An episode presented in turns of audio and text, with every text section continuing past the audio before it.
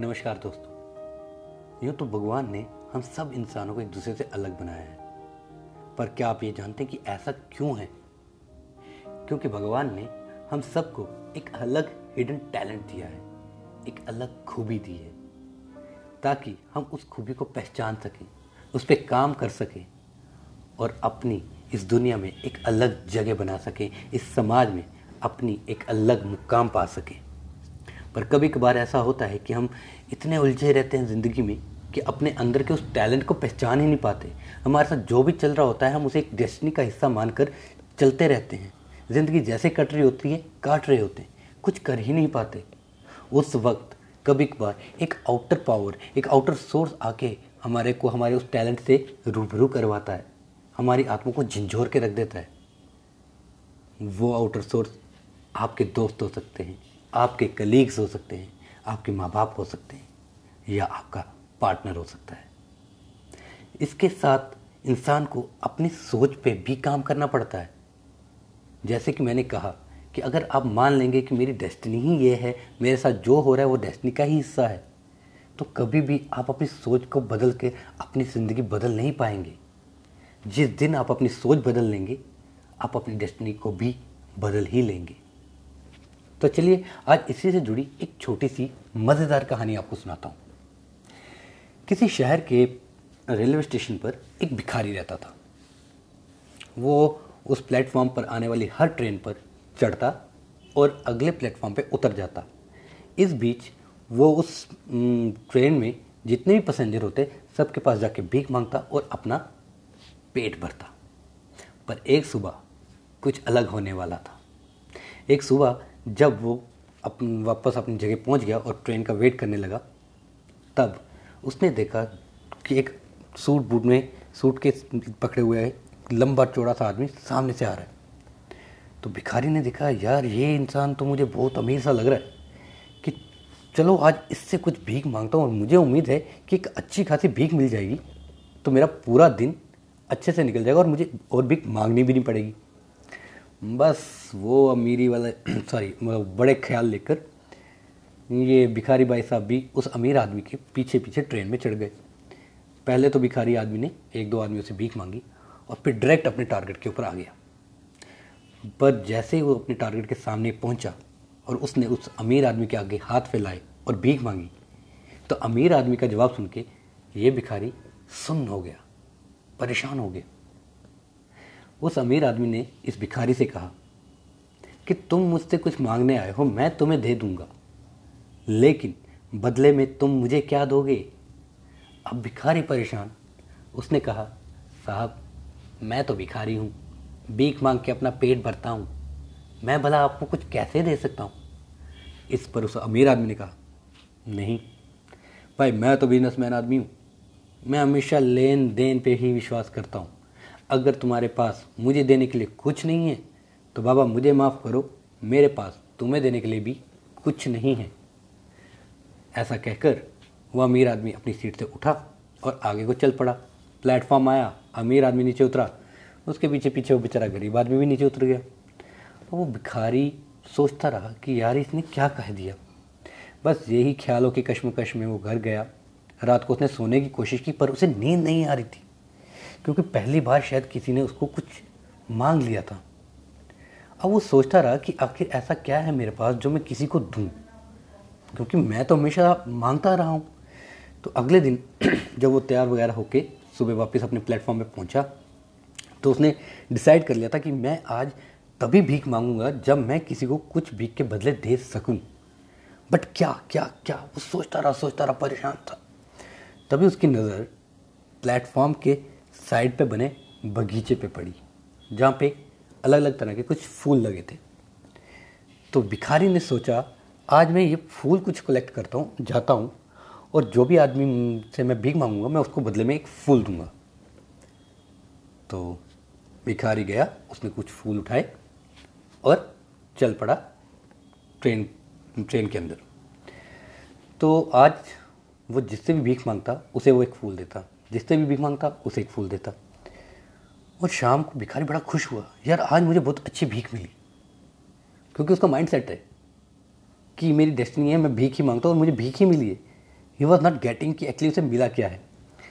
तो उसने कहा कि, यार, कल मैं कोशिश करता हूँ, और ज़्यादा फूल लेता हूँ। प्लेटफॉर्म के थोड़े आजू बाजू में जाके ढूंढता हूँ, और लाता हूँ, और और फूल लेके कल भीख मांगूँगा। अगले दिन उसने थोड़े और फूल लिए और चढ़ गया ट्रेन में। उसने देखा कि जब जब वो लोगों को फूल देता और भीख माँगता तो उसको प्रॉपर भीख मिल रही है और अच्छी भीख मिल रही है। पर जैसे ही फूल ख़त्म हो जाते तो कितनी भी भीख क्यों नहीं माँगता, लोग बहुत कम पैसे देखे और या कम भीख दे रहे थे उसको। तो वो सोचता, यार, ये कुछ गड़बड़ है। कल से मैं और फूल लाता हूँ। तो उसने क्या किया, एक टोकरी खरीदी और एक टोकरी खरीद के वो जो इस बार उसको फूल के बदले में पैसे मिले थे, उन पैसों से जाकर थोड़े और अच्छे बाहर से महँगे फूल लेकर आ गया। उसने सोचा, ये वाले दूँगा तो नेचुरली अच्छी भीख मिलेगी। तो बस अगली सुबह वापस वो टोकरी लेकर, अच्छे से फूल लेकर वापस ट्रेन पे चढ़ गया। पर आज ट्रेन में वही अमीर आदमी भी बैठा हुआ था। तो ये भिखारी सबको फूल बांट रहा है और पैसे ले रहा है। इसके हिसाब से भीख ले रहा है। तो ऐसा करते करते ये उस अमीर आदमी के पास पहुँचा।